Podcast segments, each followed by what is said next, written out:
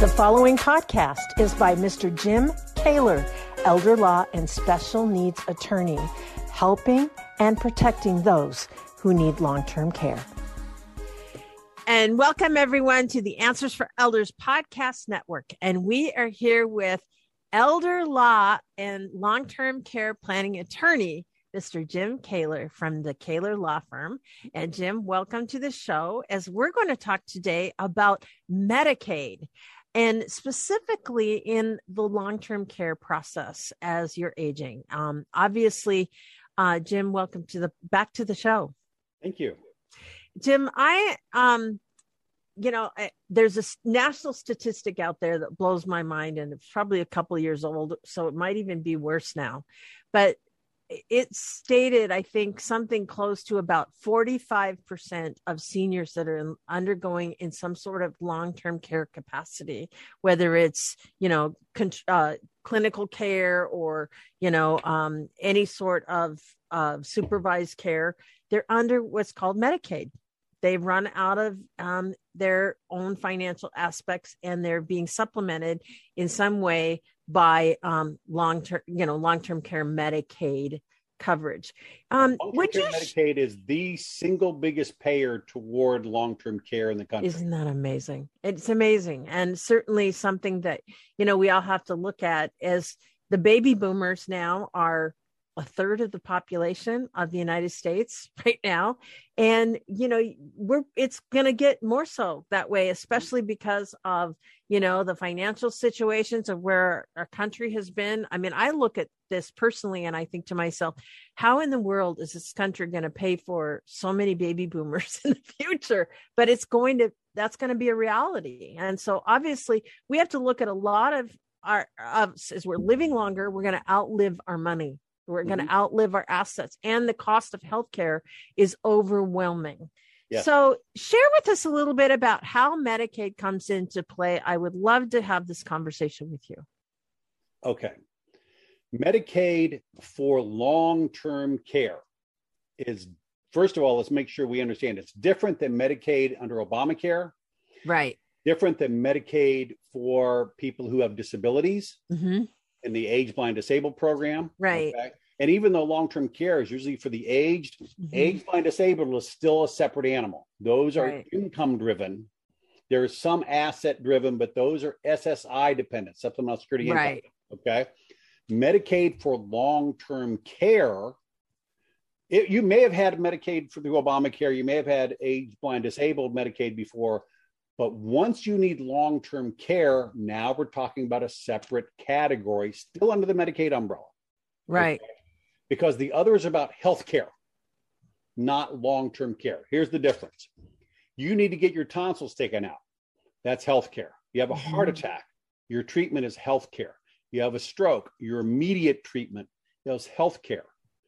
When you get to the point that you can't bathe yourself, dress yourself, groom yourself, toilet, well, anyone can toilet, clean up after toileting by yourself, mm-hmm. that's long term care. Right. Okay.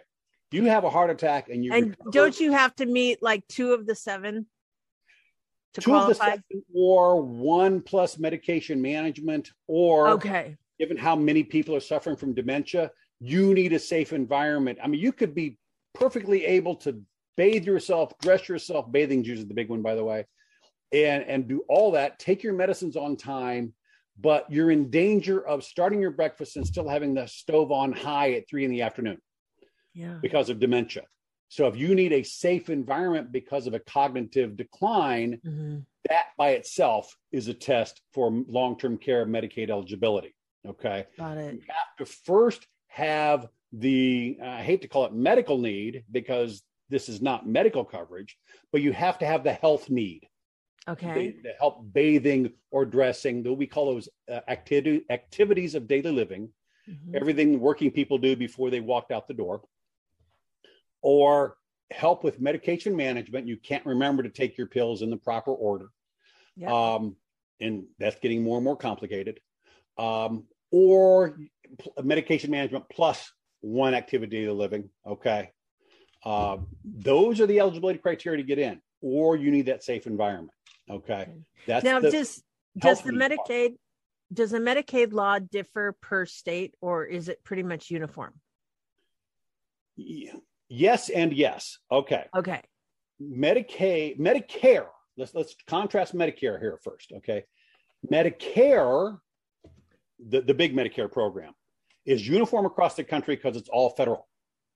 Now, the different insurances that go with Medicare require a state license, so those have some slight state differences, but that's just on the licensing for the supplement or the advantage plan or okay. the drug plan. Okay. Medicaid is a mix of federal money and state money. Most states, I think there are three or four, and I'm not even sure who they are, but, but there are three or four states who do not participate at all. They just leave it to the feds. But all the other states participate, so they put in some of the money. If they participate in expanded Obamacare, they put in about a third of the money for Obamacare. Okay. On everything else, age blind, disabled, or they don't do expanded Medicaid under Obamacare, and you know who you are, states that didn't participate. Yeah. Uh, Long term care, the states put in about half. Okay. So, because state money is involved, the states get to have some of the rules particular to their states. Most of the states just said, "Oh, we'll do what the feds say." It's mm-hmm. just the easiest thing to do.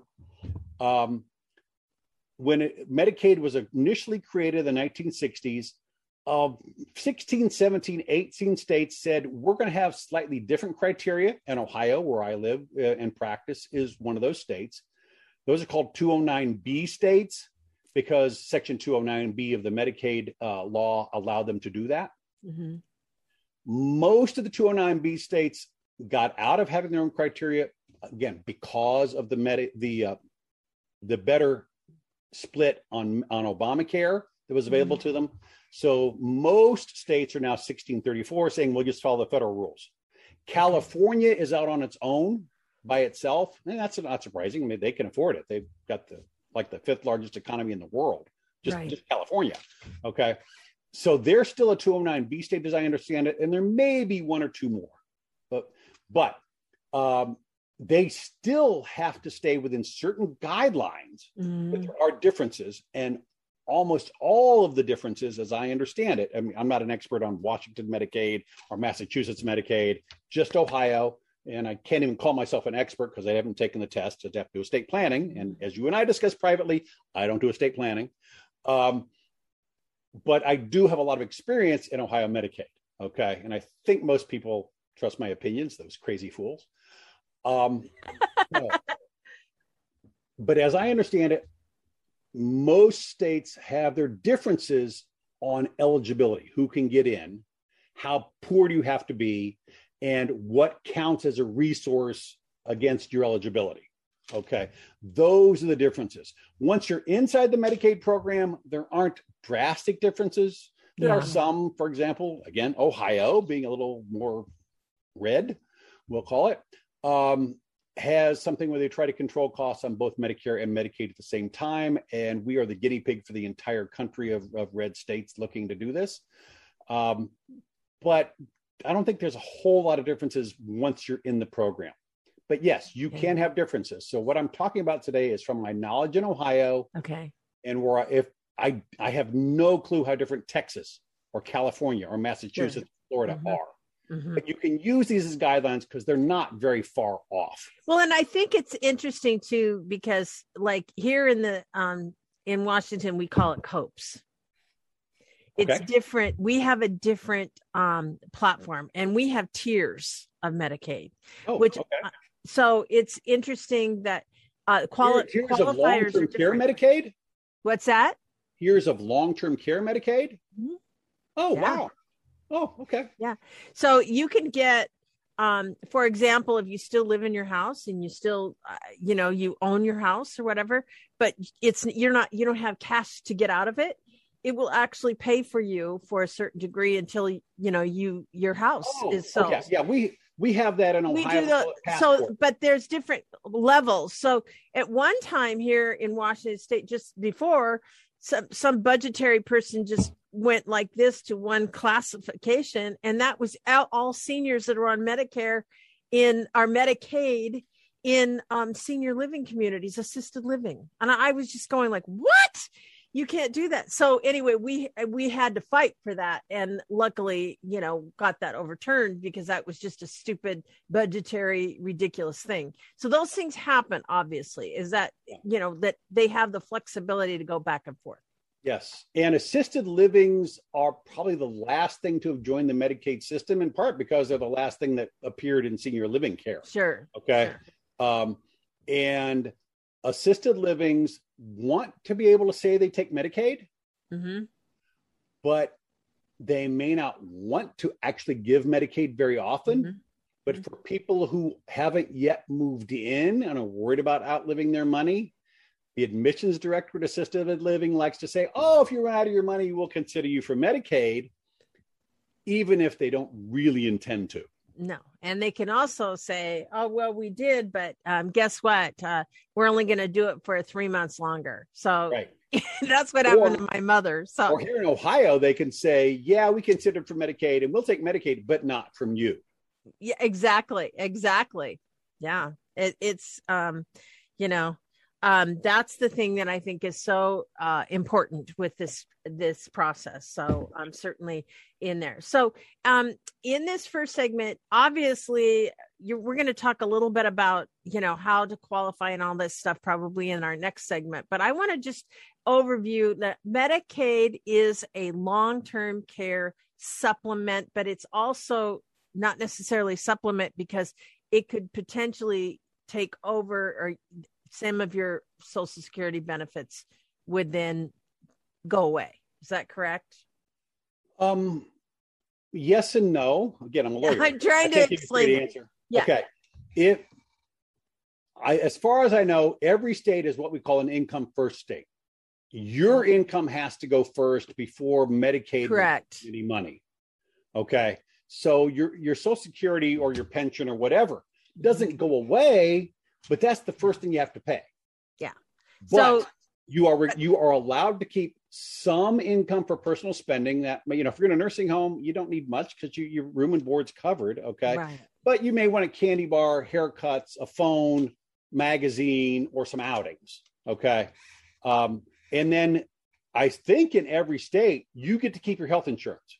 See, Medicaid doesn't want to pay all of your health insurance costs. So if you can, you if you have a Medicare supplement or an Advantage plan. They want you to keep it so that Medicaid doesn't have to pay the 20% that Medicare doesn't cover. Right.